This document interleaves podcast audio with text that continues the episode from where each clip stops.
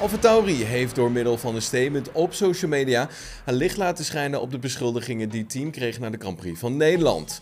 Boze tongen beweren dat AlphaTauri de race heeft willen beïnvloeden door Yuki Tsunoda de baan op te sturen, terwijl ze zouden weten dat hij niet verder kon.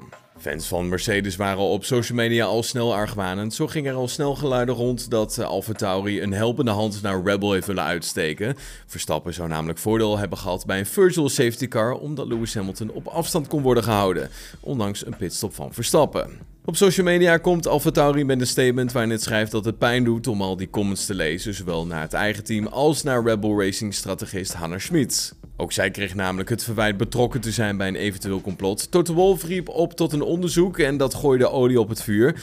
Verder zegt AlphaTauri dat ze het onacceptabel, onwaar en respectloos vinden over wat er over hen gezegd wordt. Het team geeft aan dat ze de situatie verkeerd hebben ingeschat, maar dat er van opzet geen sprake was. Lewis Hamilton erkent dat hij bij de herstart tijdens de Grand Prix van Zandvoort aan de late kant was met het switch naar race mode.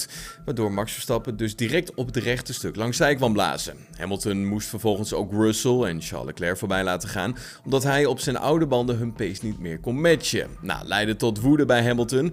De nummer 6 in het wereldkampioenschap ging tekeer tegen zijn team, al bood hij daar niet veel later zijn excuses voor aan. En speciaal voor de race op Italiaanse bodem heeft Ferrari een nieuw ontwerp van de teamshirt aan de buitenwereld getoond. Charles Leclerc en Carlos Sainz zijn namelijk dit weekend in plaats van het vertrouwde rood in het geel te zien.